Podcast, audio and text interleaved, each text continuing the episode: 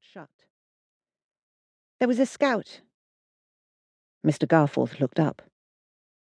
Were you spotted? I killed him, she said. It. He raised his wispy eyebrows. What range? Sixty yards. She caught his frown. Fifty. Forty. I hid the body. Good girl. She set her gun down by the stove. What's for dinner?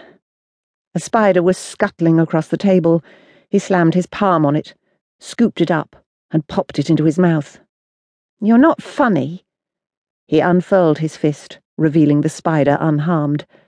Delphine frowned to disguise a smile. In you get, while it's still warm. He nodded at the tin bath by the open hearth. A change of clothes was drying on a chair. No sense rushing now. If we do this, we do it proper. I'll rustle up some grub. And then?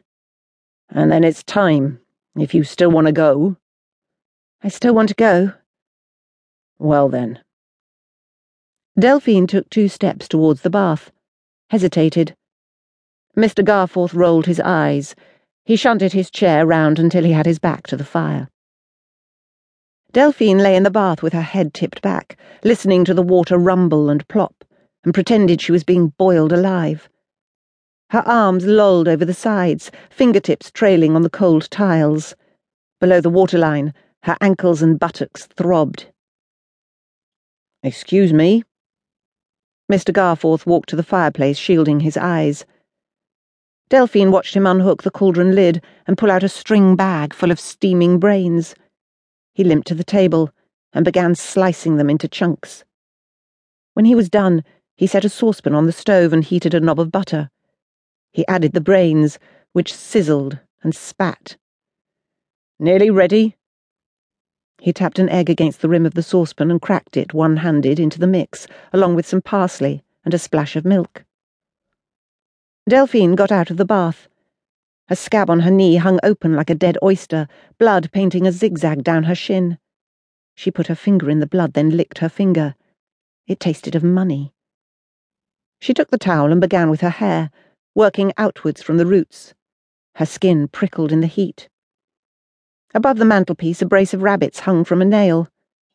One looked like it was whispering a secret into the other's long ear. Beside the rabbits was a wooden cross, and beneath that, a carriage clock. The time was a quarter past seven. She dried quickly. A salty, fatty aroma wafted from the stove and made her stomach belch. She pulled on her grey knickerbockers, her vest, her long blue woolen socks, then started brushing her smoky hair into some kind of shape. Her hands trembled. Each time the bristles snagged a knot, the tremor passed through damp strands to her scalp. Mr. Garforth set the table for dinner. He laid out knives and forks, a plate heaped with thick doorstops of brown toast, butter in a blue dish, salt and pepper, mugs of tea, and in the centre, the hot saucepan full of scrambled calf's brains. He slapped his hands together. Sit. Eat. Delphine pulled up a chair and buttered herself two slices of toast. Then she held her plate up while Mr. Garforth spooned brains over the top. She waited until he was sitting. He picked up his fork. Aren't you going to say grace? she said. Very well. He bowed his head. Delphine went to close her eyes, but instead she watched him. The freckled nose against fingers pressed in prayer, the flaking red skin on his scalp, the quiet motion of his lips. Dear Lord, we give thanks for the food you've provided for us. May it lend us strength. The three creases on his forehead darkened. Give us help from trouble, for vain is the help of man. Through God we shall do valiantly, for he it is that shall tread down our enemies. Amen. He kept his head down, mouthed a silent addendum his eyes opened. Go on. Dig in before it gets cold. He was halfway through his second mouthful when he looked up at Delphine. Her cutlery lay either side.